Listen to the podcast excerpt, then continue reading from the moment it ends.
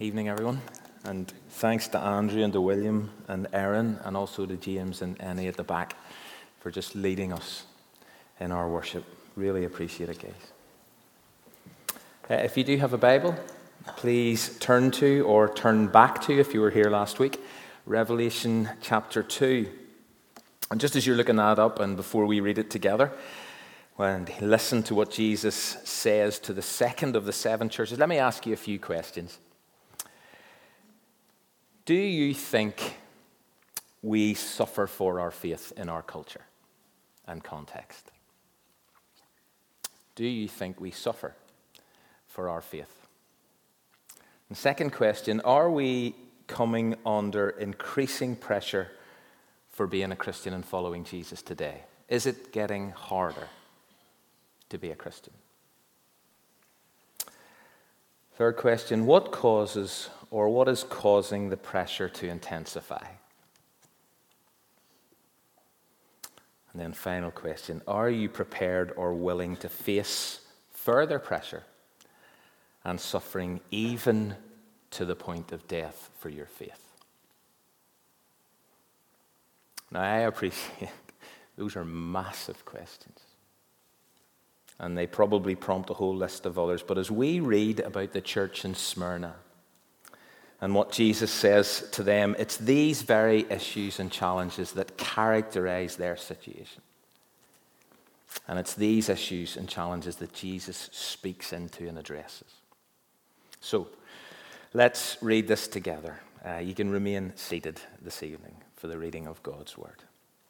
This is starting at verse 8 of chapter 2 to the angel of the church in Smyrna, write These are the words of him who is the first and the last, who died and came to life again. I know your afflictions and your poverty, yet you are rich. I know about the slander of those who say they are Jews and are not, but are a synagogue of Satan. Do not be afraid of what you are about to suffer.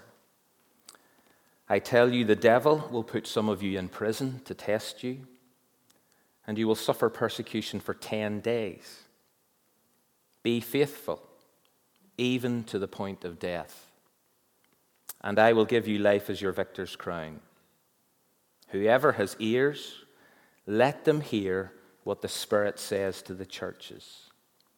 The one who is victorious will not be hurt at all by the second death. Now, right up front, it's worth making the point that Jesus had nothing against this church.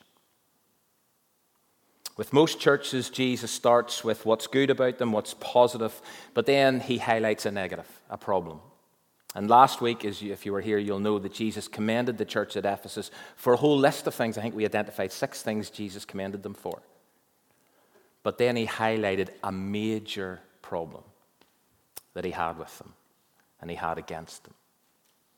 Well, this week, as far as the second church is concerned at Smyrna, Jesus had nothing against them, no negatives to raise. There's only one other church out of the seven that that applies to.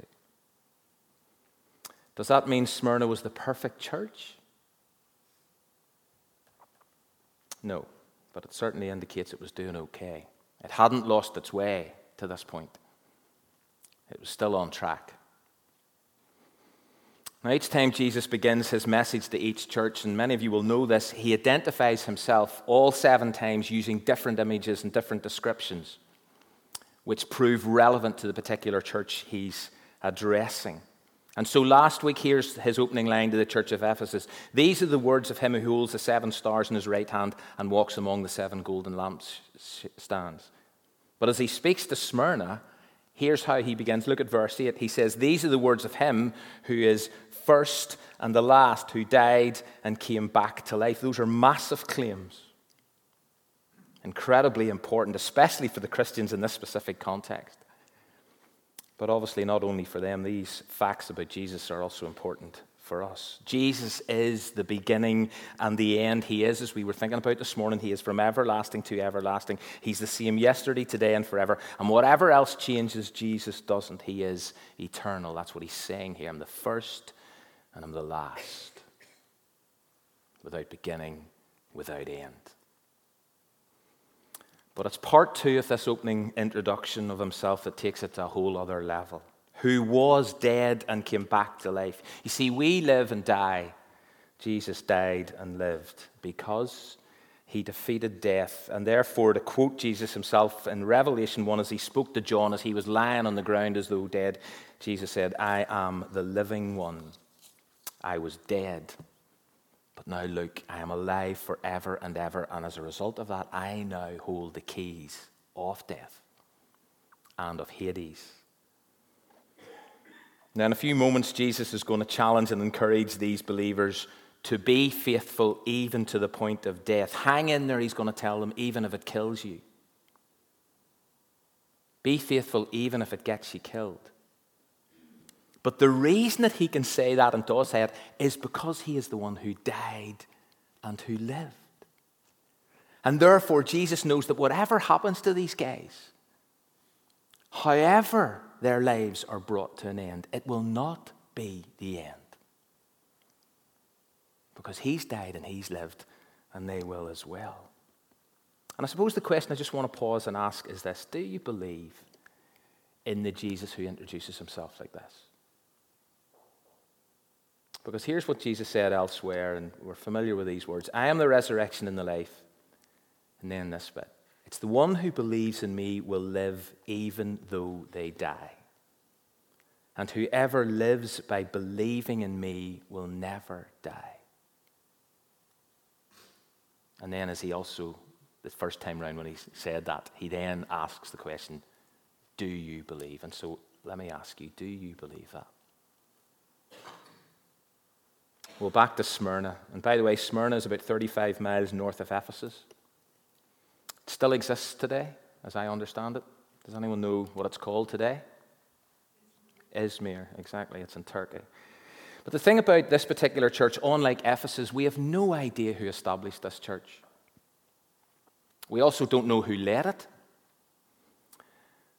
But look at what Jesus knew about it. And as I said last week, as Jesus uh, introduces himself every time, he begins with the same two words, I know. And the reason he begins every single time with I know is because he does know. He knows everything about us. He knew everything about this church and these believers. And he knows everything about Windsor Baptist and every believer here. Well, what are the things he knows about Smyrna? Three things. I know your afflictions. I know your poverty, yet you're rich. I know about the slander of those who say they are Jews and are not. So, three things Jesus knows about these Christians here their afflictions, their poverty, and the slander they are the subject of. The word affliction here, in some translations, and I don't know what translation you're using, but it may have suffering or it may have tribulation. But as I understand it, the Greek word used here essentially means pressure, or to be more accurate, crushing pressure. The Christians in Smyrna were living out their faith under serious pressure. They hadn't done anything wrong or brought it upon themselves, or at least Jesus doesn't mention any personal issues that needed sorted or addressed, unlike the Ephesian church. No, it simply says, listen, you're facing affliction, you're facing pressure and hassle for being a Christian, for following me. Which, according to so much of the New Testament, is actually to be expected. Everyone who wants to live a godly life in Christ Jesus will be persecuted. Blessed are you when people insult you, persecute you, and falsely say all kinds of evil against you because of me, said Jesus on one occasion. It has been granted to you on behalf of Christ not only to believe in him, but also to suffer for him. It kind of goes with the territory, apparently. Which is why some have said, and I wish they hadn't, suffering then is the badge of true discipleship. Suffering is the hallmark of a genuine church. The Christians in Smyrna were under crushing pressure. They were also poor. Jesus says, Listen, I know your poverty, yet you're rich. But of course, when he said, Yet you're rich, he was referring to their spiritual condition as opposed to their financial possession, because following Jesus is no fast track to wealth. Materially, Christians in Smyrna were struggling. And the third thing Jesus knew about them was that they were on the receiving end of slander and gossip. People talked about them behind their backs, voiced off, and spread malicious rumors about them. Now, where, the question is, where did all this pressure and hassle and difficulty come from, this, this suffering? Where's, where's it coming from?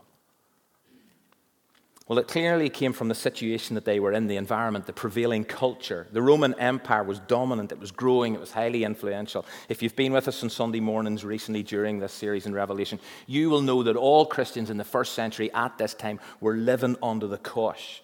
They were under extreme, crushing pressure to compromise their faith, to join in with emperor worship, to declare that Caesar is Lord. Key Christian leaders had been executed. And so the external pressure was real, it was very real. And anyone who chose to put Jesus first, anyone who chose to still follow Jesus was going to face hassle and was going to face abuse. But the pressure here, it seems, came from another source as well. I'm sure you noticed this a segment of Jews. So this wasn't the Romans. The Roman, a segment of Jews in Smyrna were also giving the Christians grief. They were the ones slagging them off, which must have been really hard to take. And although it must have really helped when Jesus called them a synagogue of Satan, which is not very politically correct, still, it can't have been easy to have lived with that constant abuse. Okay, Jesus, I know what you've said about them, but they're the ones that are just speaking maliciously about me behind my back.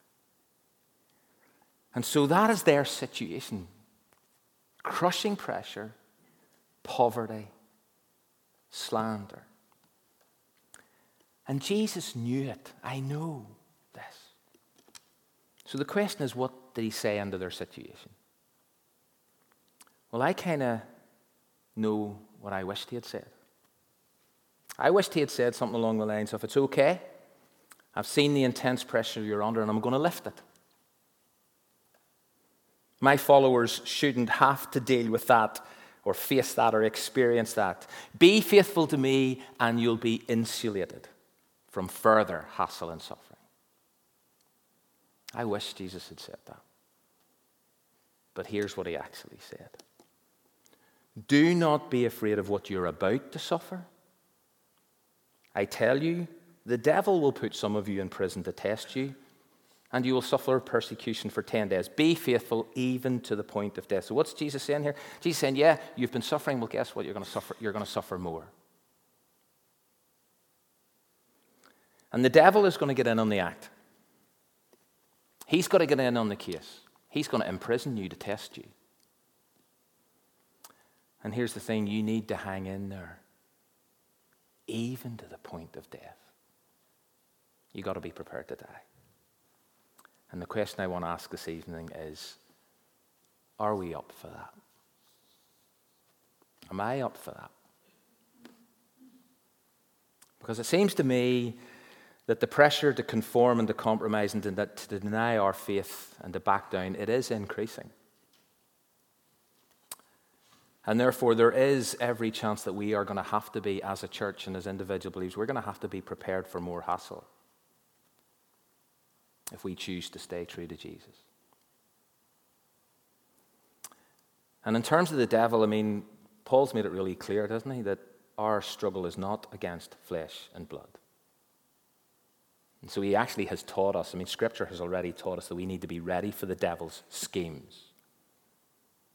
Because that particular enemy of every Christian is still alive and well, and he's seeking to bring us down, he's seeking to imprison us. He was active in Smyrna and he's still active in Belfast. And regarding the possibility of death for being a Christian, well, that was a risk for the Christians in the first century. It is still a risk for Christians in the 21st century in many parts of our world today. And so I ask again am I up for this? Up for further suffering? Up for the devil coming after me to test me? Up for being willing to die. Well, Jesus has so much more to say under their situation. than just that. And so, what he does, and I don't know if you've picked this up, he, he, encourages them, he informs them, he inspires them, and he promises them. And we need to hear this and take it on board, and then I'm done. So, the first thing he does is he encourages the believers in Smyrna. He says, Let's look, verse 10 with me. Do not be afraid. It's one of those refrains that we come across time and time again from the lips of Jesus. And although we might say, hey, that's easier said than done, especially when you're under crushing pressure. The critical issue is recognizing and coming to terms with who's saying it. It's Jesus, the first and the last, who was dead and is alive, who knows exactly what is happening and what we're going through, who is constantly with us and for us. And therefore, we can face whatever and whoever is in front of us, whoever is applying pressure, whoever is squeezing us without fear. Do not be afraid, Jesus says. The second thing Jesus says to inform and to help these Christians is to remind them do you know something? The enemy is limited. He is real, but he's restricted. Look at what Jesus says, and I'm, I'm sure you picked this up. It is a strange thing. The devil will put some of you in prison to test you, and you will suffer persecution for 10 days. You see, there is a limit to the number and a limit to the duration. Some of you will be put in prison, not all of you. Some of you will be imprisoned by the devil, not all of you.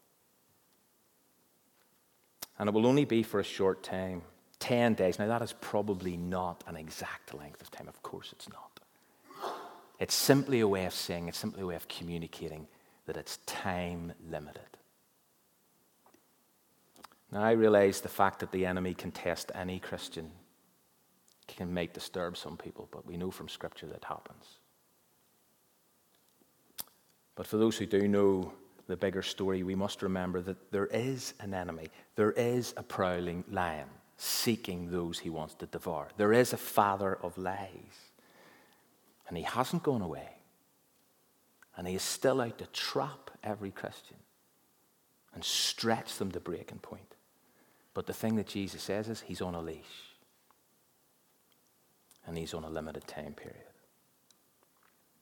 The third thing Jesus says to inspire these Christians is he does call them to faithfulness. And so in verse 10, he just says, Be faithful. do you know what that is? That is an invitation to trust, to rely on Jesus, to depend on him, because faith in Jesus inspires faithfulness to Jesus, even to the point of death. So Jesus encourages, do not be afraid. Jesus informs, the enemy is limited. Jesus inspires, be faithful, trust me. And finally, and this is a pattern with each of the seven messages, he offers a promise for those who overcome, for those who keep going, who, for those who are up for this. He offers a promise. Here at Smyrna, there's actually two promises. One at the end of verse 10 those who remain faithful will be given or will be gifted with, it's not something we earn, will be gifted with life as your victor's crown or the crown of life. In Smyrna and the surrounding area, those who finished races in the kind of regular and popular athletic events were given a laurel wreath, a victor's crown. And Jesus is promising that for those who run this race, for those who keep going to the very end, for those who remain faithful, they will be given a crown that is, in fact, life itself, which is real life, eternal life, everlasting life. That's the promise. But there's a second promise right at the end here, very end of verse 11. Look at it. The one who is victorious will not be hurt at all by the second death. Now, there's an interesting thought. So, what does that mean? What does that mean? Well, in Revelation, John refers to the second death three more times. The first death, we all die. One out of one people die. There's no escaping it. The second death, according to the Bible, is the final death, which is eternal separation, exclusion, expulsion from the presence of God and all that is good. Jesus never promises immunity from the first death, but he does promise immunity from the second to those who remain faithful unto, unto the first death, to those who keep the faith no matter what. And the point is this, or a key point is this why let fear dictate when you face intense pressure, and why be unfaithful even in the face of death, given this amazing, life altering promise of Jesus? So, as someone has once said, we are all going to die. We might as well die for a good reason. Or, as someone else put it, and I love this, you need to read this carefully. Those who are born once die twice, those who are born twice die once. I think about that. And I don't know about you, but I'm just into dying once.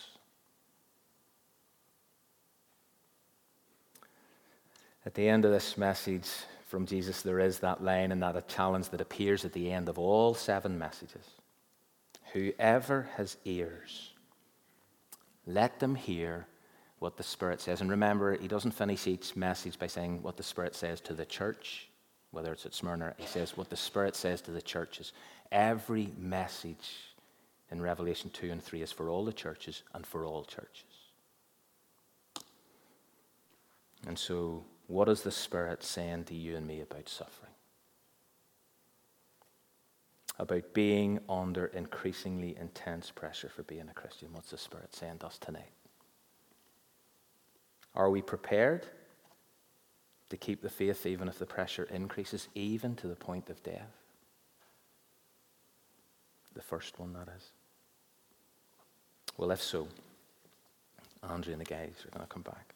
If so, then I invite you to listen afresh to Jesus. What is my advice to you? Remember who he is. He's the first, he's the last, he is the death conquering one. And then remember what he says. Don't be afraid. The enemy's limited. Be faithful. And you'll be gifted with life.